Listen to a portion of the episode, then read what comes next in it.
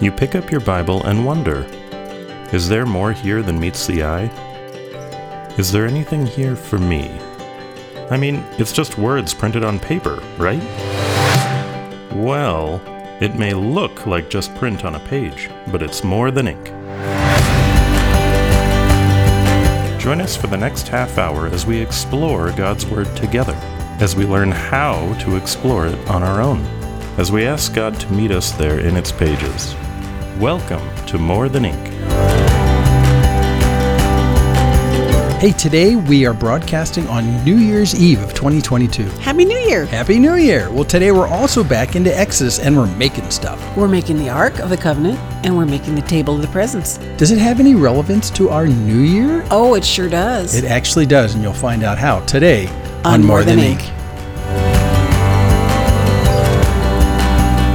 Well, good morning and welcome. I'm Dorothy, And I'm Jim. and this is More Than Ink, and we're sitting here at our dining room table on this morning of New Year's Eve, New which Year's is when this air this show is airing in, Right, the, in the local right. Salt Lake market, uh, and and we're talking today about the beginning of the building of the stuff that goes in the tabernacle in uh, Exodus 37, and it, seems appropriate to do that on New Year's Eve because Hmm. this is the time of year then we're thinking about putting things in order for the coming year, Making plans, So kind of as we go through this little bit of a of a passage today, we're going to kind of wrap up with thinking about how this might apply to our coming year. Yeah. And you know, very often at this time of year people are making resolutions or plans or projecting ahead what's coming. And it's always good to do that, but uh, it's funny looking at this passage, it's sudden I realized that we actually can do that even with this simple description of building the ark and making the table. And it occurred to me that that's one aspect of why we have titled this program More Than Ink. That almost no matter where we are reading in the scriptures, there will be something pertinent. The Spirit has Oh, a way yeah. of highlighting Absolutely. something pertinent for where we are at at any given moment in our life. And I don't think that's stretching the scriptures out of shape, but that's something that the Spirit does. He can lift these ancient words off the page and say, you know, today that might look like this. Mm-hmm. Yeah, yeah.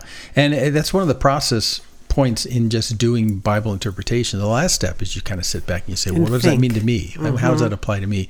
And that's not that's not really an artificial process. I mean, we'll get to the passage in a second, but it's not because because I come from a family of storytellers, and usually when you tell a story, it tells you it gives you a piece of truth that's usually pretty pithy that you couldn't get without the story. And, and you know, in the normal course of affairs, we call it the moral of the story. That's what you take home based on the story.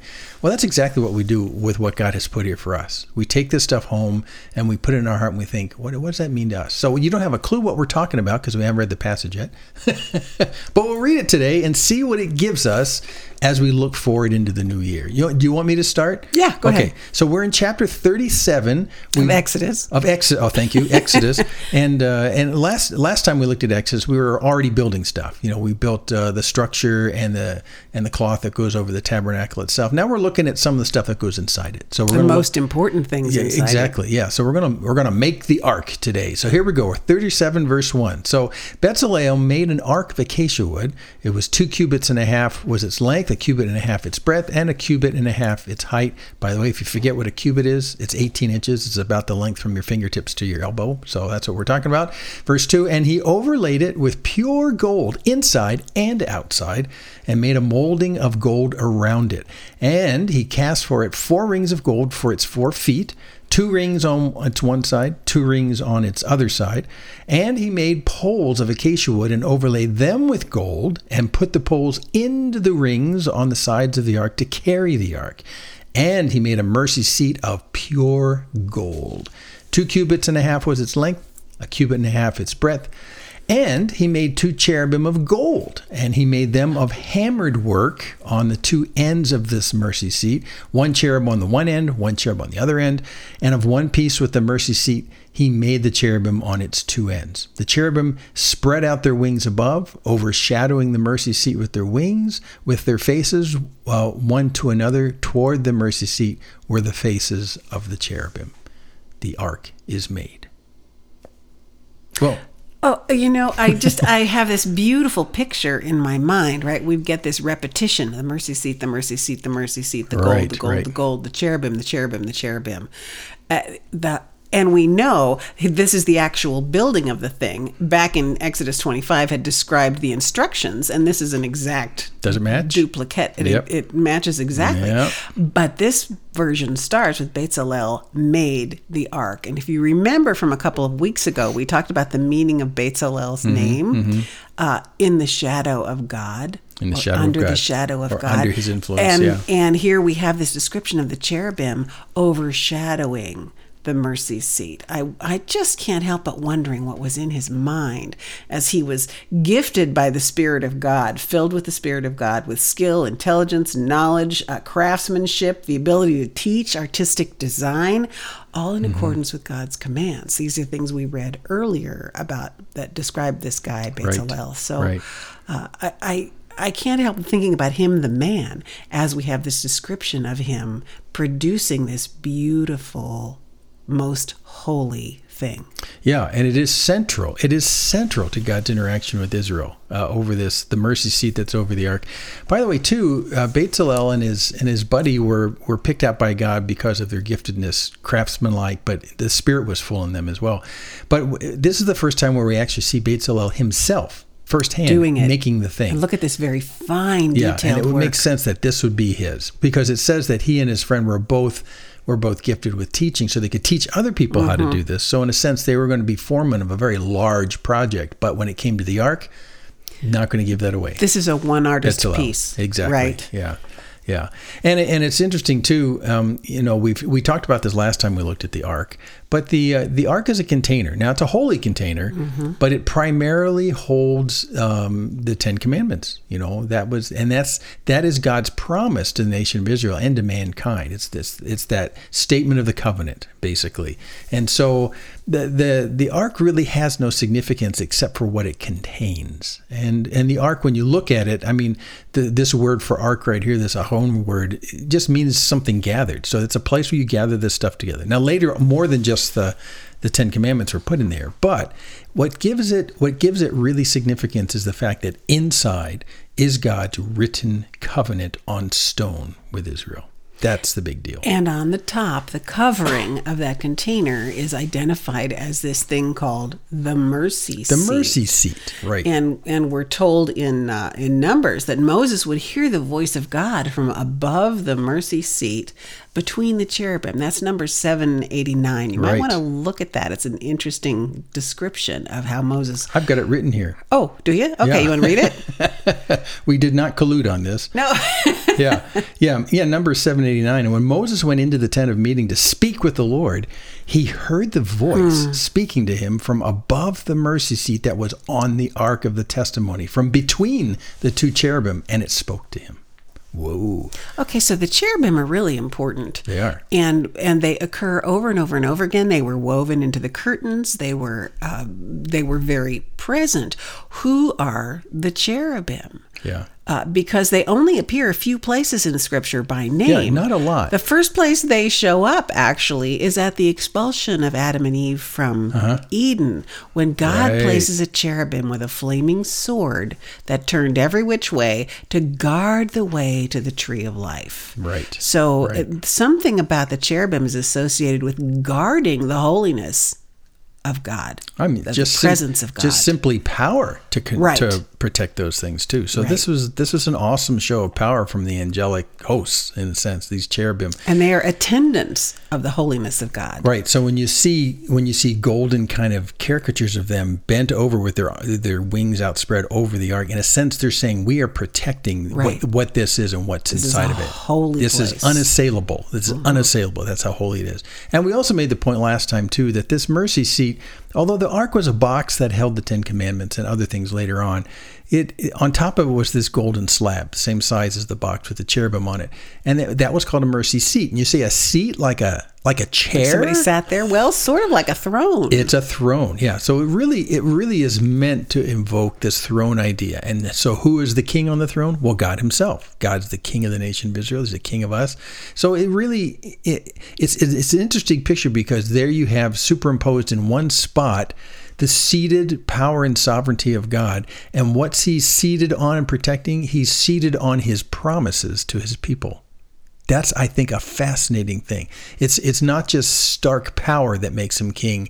What makes him king is his promises. and his power to accomplish. And his power to because this would be a good point yeah. to mention the other things that were in the ark later on was a jar containing the manna. A little bit of manna, I am the bread right, of life. You right. shall not live by bread alone, but by every word that proceeds Which from was the the mouth of God. a manifestation of his promise to That's feed right. them. That's Yeah. right. And then the other thing that was in there was Aaron's rod that budded. That budded, Right. So this right. dead stick of a shepherd's rod, Mm-hmm. uh, God, in demonstrating His choice and His ability to give life out of death, Yeah. caused that rod to break forth in leaves and life, and that eventually also was placed in the ark. Yeah, yeah. All all tangible representations of God's promise and God's promise fulfilled to them. Yeah, his in the- power to do what and he in says the he Ten would do. Commandments, His covenant, His promise is fulfilled. So so here's a king who is king of His people and is uh, is founded on His promises to them. I, I think it's just a great Wonder picture. What was running through Bezalel's mind as he's crafting? Yeah, like what's gonna happen here in the future. Beautiful, most holy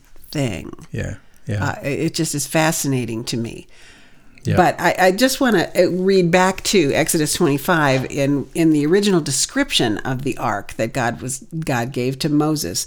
Uh, Exodus 25. What I want to zero in on is verses 21 and 22, uh, when God says, "And you shall put the mercy seat on top of the ark, and in the ark you shall put the testimony which I shall give to you, Mm-hmm. and there I will meet with you I will from above the mercy you." seat, Right. from between the two cherubim which are upon the ark of the testimony. I will speak to you about all that I will give you in commandment for the sons of Israel. Right. There I will meet with you. That phrase just leaps off the page for Yeah, me. yeah. Between the cherubim, the guardians of God's holiness, and over the presence, resting on the presence of his word and his Mm-hmm, promise. Yeah. And again, it evokes this very strong image in ancient texts of a king in his mm-hmm. throne room and coming into his presence, which was a scary thing to do, right? I mean, we, we remember from the story of Esther that you could not just walk into the presence of the king, you would be killed for that. And now he was not a Jewish king, Not but he was Jewish a very king. powerful king. but that was the standard for Right. kings and entering in the presence of a king, you know. And it's not that the king actually lived in that throne room, but that's the place where you met him. And so God's using that same imagery here that they really understand. Here's your king, it's God Himself, and you come into His presence with fear and trembling because of your sin. So um, it's just a it's a great picture, and I love the fact that His promise, His word, is integral to mm-hmm. His power in the throne. I think that's just great. and to his meeting with us to Yeah. speak about those promises. Yeah. You know, I looked forward to see where the ark shows up again, because we're, you know, when we finish the ark right here, we're not going to Mm. Mm-hmm. Where's it revisit go? Do they drape it Yeah. or hide it somehow? Well, and, and you know, and if you're if you're wondering that same thing as well, what happens in the life of the nation of Israel? You can go look if you want to. We talk about being explorers. Uh, it's very prominent. You know, 40 years later, a whole generation later, when Joshua comes into the Promised Land, and right right on the cusp of coming in the Promised Land, stepping into the Promised Land is when you cross the Jordan River, and go to chapter three of Joshua, and you'll see how God said basically to the priests, "You guys pick up the ark and you start marching across the Jordan River, and the Jordan River will dry up. And he also tells the people, Beware, don't follow too closely to the ark. You let it lead. So it's clearly just the ark, and you got to lag back by almost half a mile. the presence of Right. God is going before them. So the presence and the promises of God Right. for this promised land are leading the way as they come in. So check that out. It's a great story. It's in Joshua 3. And then one you probably know really well is Jericho, which happens three chapters later in Joshua Joshua 6. And again, again, the ark is carried prominently as a as a statement of the integrity of God's promises to us and as they circle Jericho with that prominent in the front. Uh, not not what the uh, uh, Raiders of the Lost Ark says. It's, a- it's a magical kind of weapon. It's not that. It's a statement of God saying, "I've given this land to this people, Right. and you're going down because I'm my present, promise is like this." and I'm going so before them. check that out. That's Joshua six. That's where you'll see it again. And then, interestingly enough, in the New Testament, it only shows up twice. In Hebrews, as he's talking about what we're looking at here in Exodus, he explains what we're looking at in Exodus and Hebrews. It shows up there once in passing, and he says, "I don't have time to talk about that right now." But but then it shows up in Revelation, Mm-hmm. and in Revelation, I'll just just let you look at it. It's in Revelation 11. It's in the very end of Revelation 11, at the end of the seventh trumpet. The ark is there again. And those are the only two places in the New Testament. And I, part of the reason for that is the fact that, remember, in the New Covenant, the the law is not written on tablets of stone, Right. which is what was inside the ark. It's now written on our hearts. So now the container that is, like the ark, the container for God's promises and his covenant is no longer in this golden box. It's in us. So the ark just doesn't play that big a role. But you'll be interested if you look at Revelation 11. How And don't get up. your theology from Raiders of the Lost Ark. No, that's really bad. that's really. Well, should we move on to the table? Oh, we need to. yeah, it's pretty cool. We need It's to. I'll cool. pick it up in verse 10. So he, Bezalel, also made the table of acacia wood. Two cubits was its length, a cubit its breadth, and a cubit and a half its height. And he overlaid it with pure gold, and made a molding of gold around it. And he made a rim around it, a handbreadth wide, and made a molding of gold around the rim. He cast for it four rings of gold, and fastened the rings to the four corners at its four legs. Close to the frame were the rings, as holders for the poles to carry the table. He made the poles of acacia wood to carry the table and overlaid them with gold. And he made the vessels of pure gold that were to be on the table, its plates and dishes for incense, its bowls and flagons with which to pour drink offerings, Yeah. all on the table. all on the table. So it's interesting to note here from this point on in, in the in the Bible, instead of calling this the table of showbread or table of bread, it's just called the, The table. so don't get confused by that. It's the table. Well, and and back in Exodus 25, it talks about the table of the bread of the presence. Bread well, that was on this table too. Yeah. But apparently there Yeah. was all this other stuff also on Yeah. the table, the the tools and the implements needed in order to perform the service in that right. that right. holy place. Yeah. So this is just a table. I mean, it's it's three feet long. We're sitting at a table right now, but this table is three feet long and uh, and about eighteen inches wide. You know, and it's it's waist high for sitting in a chair. So it looks like a dining table in a sense. And on this dining table, there is food. So why would God include that in one of the more intimate entry places into His presence? And uh, and the imagery is obvious. God is God is looking very hospitable to us, inviting us to His table. And That's he's remember, we said earlier on in earlier in Exodus that that this holy place is the we've entered into God's tent, into God's right? tent, and right? there right. we have not only His presence in the Holy of Holies, but we have the table with the bread of His presence. We have the fragrance of the incense, and we have the light from And the, the light from the candlestand, So yeah. you have the sense of having entered into God's tent. God's tent. It's this is where God is. He's here. We can meet Him here. But it's such a warm. This table with the bread on it is such a warm welcome. Well, everything's gold. Yeah, but I mean, it, th- th- and there's there's fresh bread on it. There's twelve Yeah. loaves of fresh bread on it. I mean, it's like it's it's just so welcoming. And it's it's such an odd thing for me to think about having a God like the God we have. And I understand the lampstand. I understand, you know, the prayers and the incense. I mean, all these what seem like formal, wonderful symbols, and then you have this almost folksy presentation of a table that you that's at the, right dimensions for us to sit at, you know,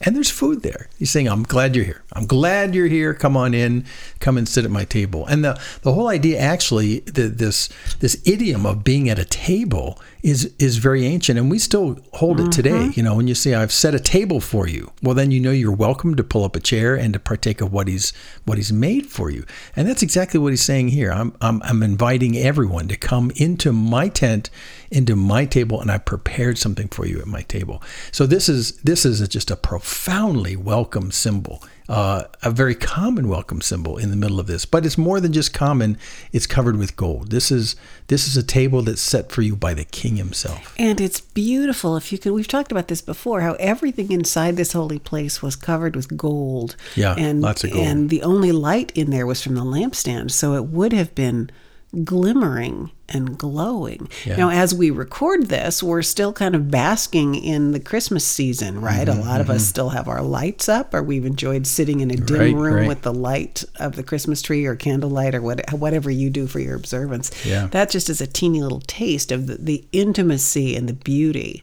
of this this carefully lit, fragrant, welcoming, holy place. Yeah, this is a God who says, "I have prepared for you a meal you know, come and take my and eat in my presence. Yeah. Yeah.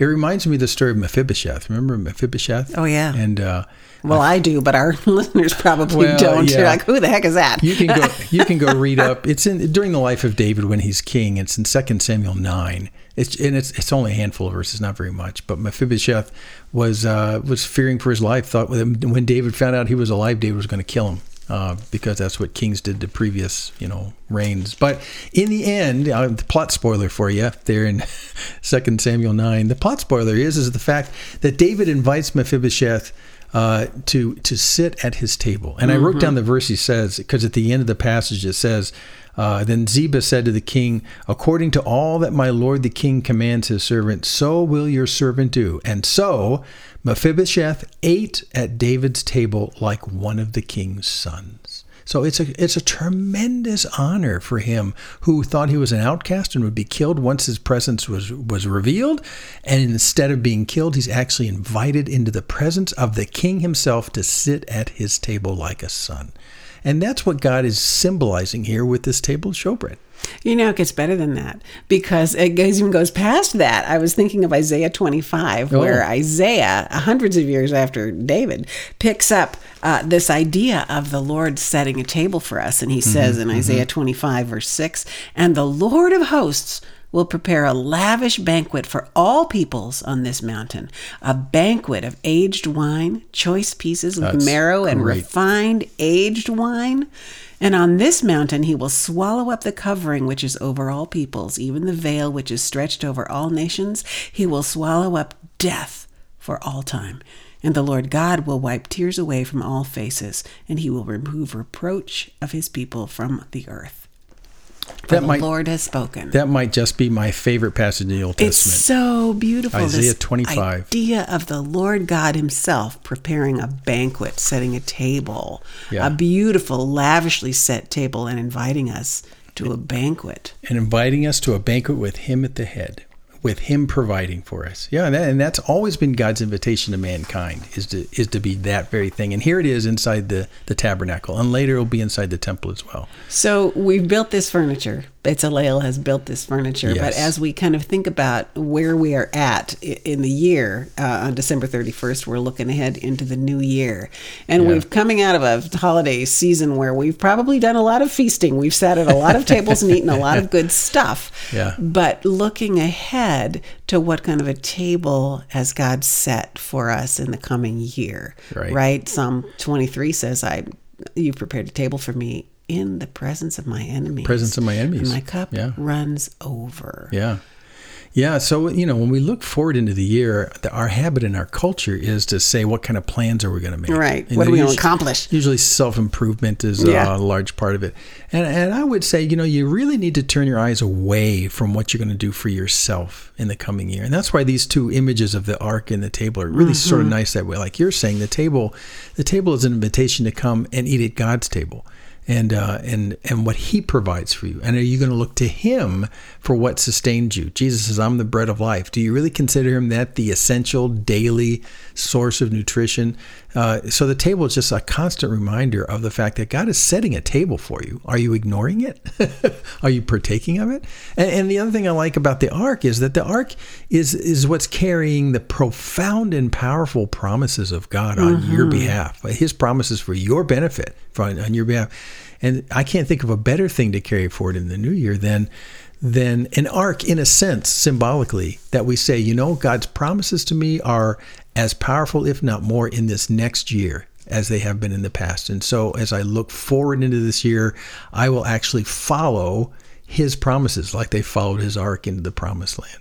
So it, it, uh, it's the, the ark always speaks of the future, always speaks of God's sovereignty over his his his people and his promises for their benefit and his covenant to them. If you'll be my people, I'll be your God.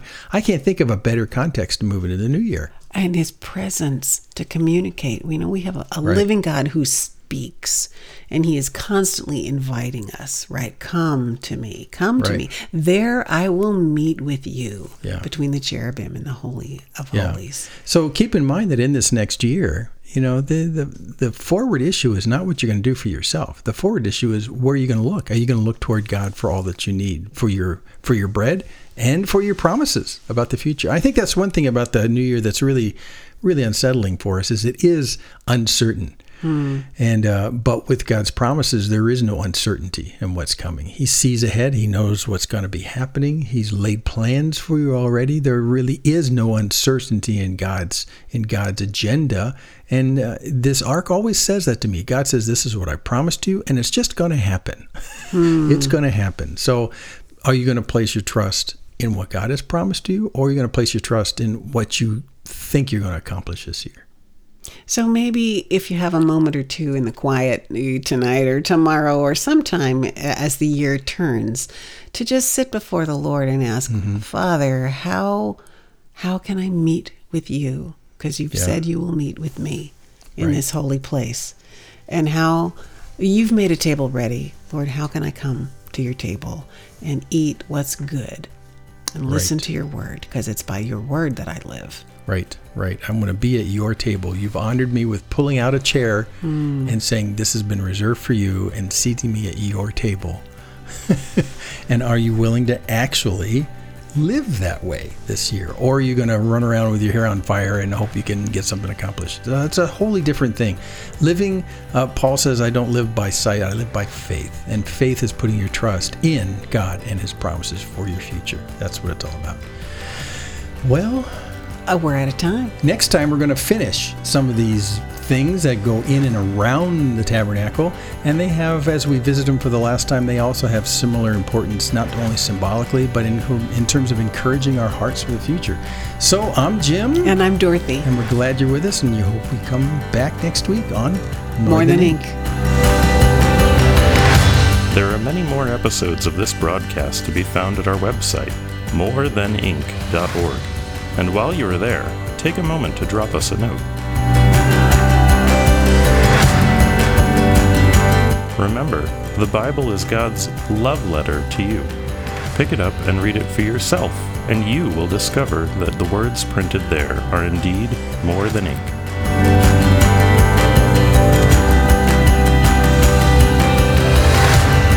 This has been a production of Main Street Church of Brigham City.